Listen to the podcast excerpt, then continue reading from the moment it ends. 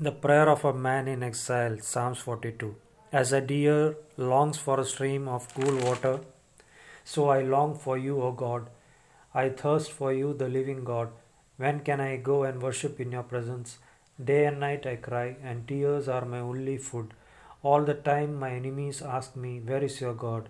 My heart breaks when I remember the past, when I went with the crowds to the house of God and led them as they walked along a happy crowd singing and shouting praise to God. Why am I so sad? Why am I so troubled? I will put my hope in God, and once again I will praise Him, my Saviour and my God. Here in exile my heart is breaking, and so I turn my thoughts to Him. He has sent waves of sorrow over my soul.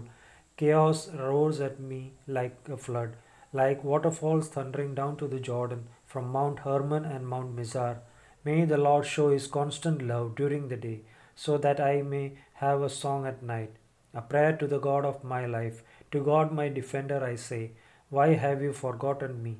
Why must I go on suffering from the cruelty of my enemies? I am crushed by their insults as they keep on asking me, Where is your God? Why am I so sad? Why am I so troubled? I will put my hope in God, and once again I will praise Him, my Saviour and my God.